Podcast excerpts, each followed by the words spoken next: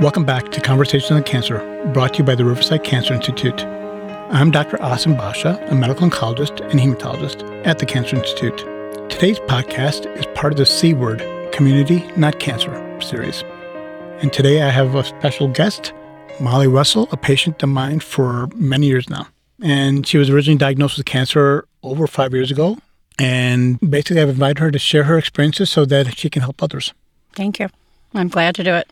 So, Molly, tell me a little bit about five years ago or so when things first started. Well- what was happening to you? I was just running like a low grade fever every day. Couldn't figure out what was wrong. Just no energy, just tired. And went to the doctor and they gave me antibiotics, you know, and nothing helped. So they sent me to another doctor, a specialist. And he looked at me and goes, We need to do a CT. And then after that, my whole world just crumbled. Okay. So, Devastating. so Molly was diagnosed with kidney cancer, renal cell carcinoma.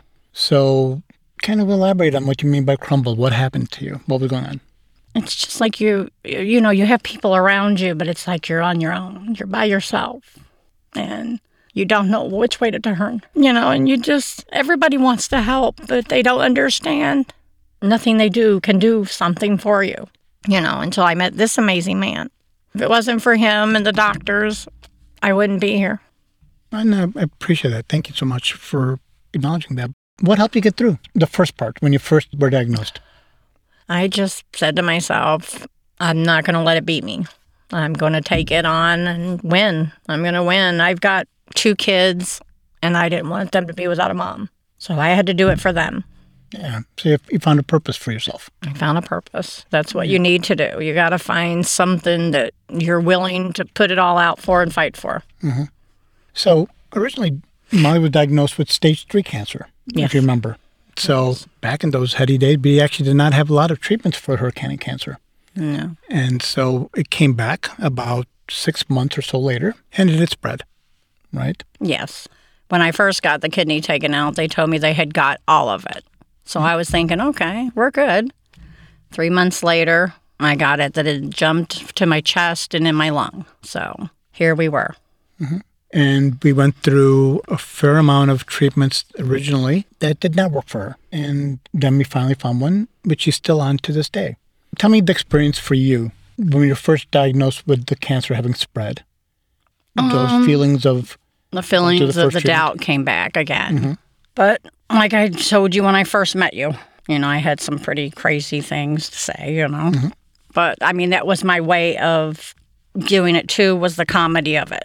I'd ask you, can I still dye my hair with the treatments? You know, that was my main thing. So that helped me a lot. The comedy, my family, my friends.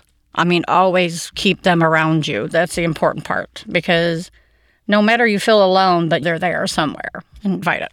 And when we first started those oral treatments for you, a lot of side effects, remember? How did you, how did you deal with them? really bad side effects with those. I wasn't really thrilled with those. Caused a lot of blistering in the mouth, a lot of pain. Didn't a lot of times didn't know where I was, and I didn't handle them too well. I mean, and when we came up with the other treatment, I was so glad. So so glad because mm-hmm. I was tired of eating salad and potato soup. So so that's all I could eat. So yeah, but I mean for some other people they may work, you mm-hmm. know, but for me no. Yeah. Yeah. That's the thing about cancer. Everybody's a little bit different. Mm, and Everybody True. responds different. So we found a treatment for Molly, which has put her into remission now. And we are going on how many years? I think we're going on. Let's see. I was on the oral for like two mm-hmm. years, so three years. Yes, I think we're three years we've been on this treatment Three years in remission. in remission. Yes, Yeah. it's awesome. It's awesome.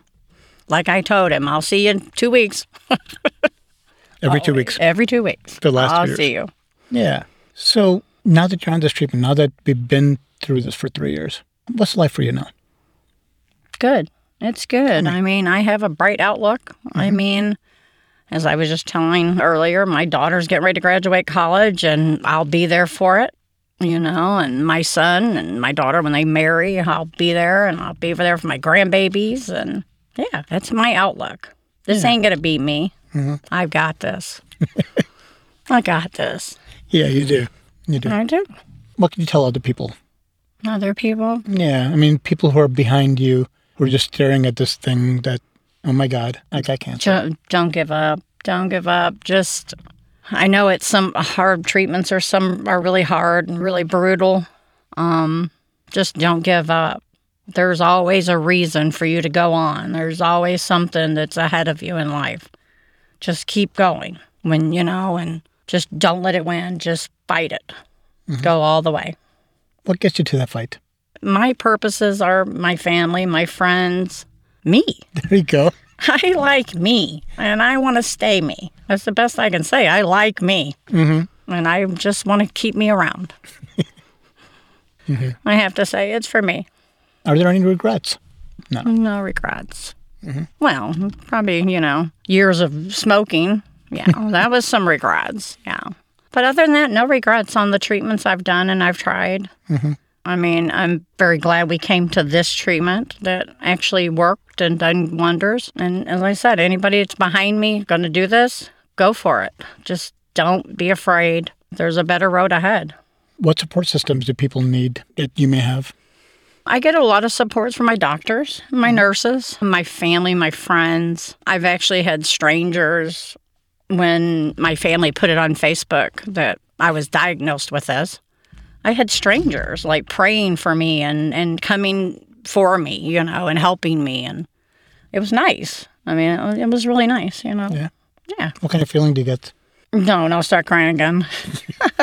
I, I mean, I, it was just a warm feeling that I meant something, that I was important enough for somebody to take out their day. Yeah. Yeah. And you are, right? Yeah, I said for me now. For you. For me. You're, you're important to me. I'm important. I am.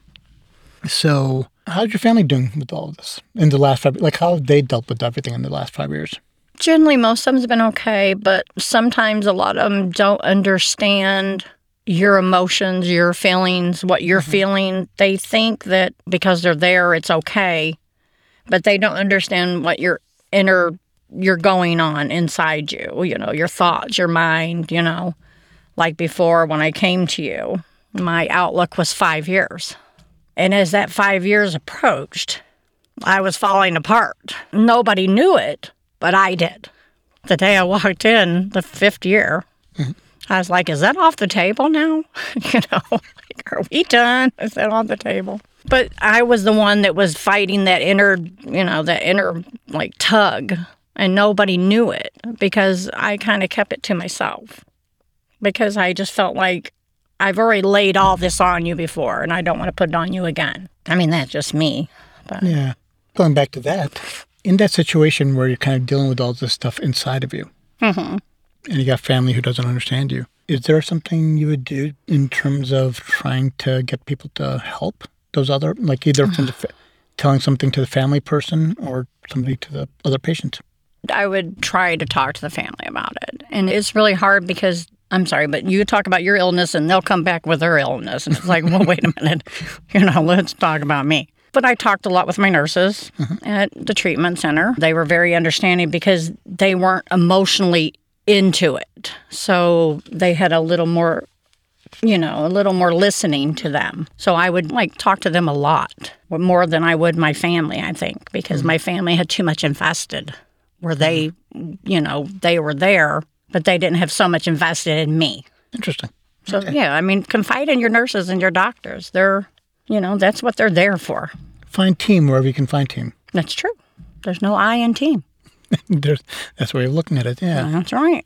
So, you know, for those listening, I mean, as you've heard with each podcast, everybody has a little different strategy in dealing with their illness or in their communications, and each one's going to be different. So, this whole idea of sharing is that people can see how different people have experienced it and not to make any judgments. But I'm glad that it's about you It is, and that's what you should make it about is you.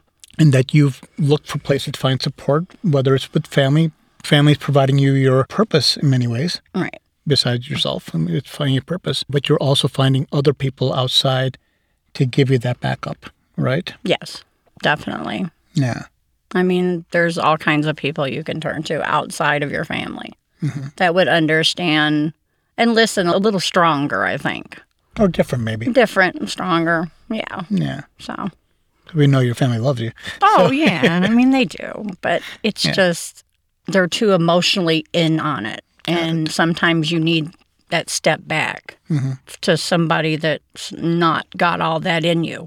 That's not going to burst into tears in a moment like I do, you know, Mm-hmm. when you tell them something. So, And That's wonderful. And all this is great advice for other people going through it. You know, again, everybody's different. Everybody's cancer is different. Everybody's treatment's different. Molly went through quite a bit before getting to where we are now. And, and we always hope that she continues doing really, really well. Just as a little aside, you know, we've offered Molly the chance to come less often. She likes to come. every two weeks, I'll Mm-hmm. be there. Is that something you hang on to coming every two weeks? It is. Yeah. It is. It's a, believe it or not, it's kind of like a break. Mm-hmm. it's like a relief. Mm-hmm. I come in there and I sit and I watch TV or whatever, you know, and I talk to the nurses, and mm-hmm. We've actually grown quite close, I think. Yeah. Me, you, the nurses, you know, the girls that check me in and everything. You know, it's just nice people there. Yeah. And that's what you need. Yeah. Wonderful. I appreciate everything you told me. So, if we can kind of summarize it, basically, when you're first given this diagnosis, it's hard. It crumbles you. It does. And you, as a patient, oftentimes you have to go searching for what's going to get you through this. You know, you find a purpose, family, Yeah. yourself, obviously. You have to learn to fight for yourself. That's what it's going to take. Yes. And then to support yourself, you find people who are going to give you that listening of what you need. Sometimes it'll be family, and sometimes it'll be the nurses, the staff around you. Sometimes maybe a stranger on Facebook. You have to find what what brings you that strength to move on, right? And to fight for yourself. That's true. Yeah. And then the hope. You keep on to that hope. There's always hope. Yeah. Mm-hmm. The hope's always there, no matter what. Mm-hmm. I mean, when I first heard it, at first you lose that hope. I ain't gonna lie, you lose it for a moment. But then when you find that purpose, that hope comes up and it comes up fast and it comes up hard. So it pushes you to do it, Yeah. you know? Great. I so appreciate you, Molly. Been a wonderful partner and patient through the last five plus years. Okay. Ditto. And nothing's off the table at this point. Okay. That we know. Cancer's off the table for right now. it's off the table Yeah. for right this moment. Yeah, at this moment. Yep. So I appreciate you coming. in. I appreciate you sharing your story No problem. and giving the world, you know, a chance to understand who you are, what people go through, and how people have different ways of getting through this. No problem. I'm glad to help.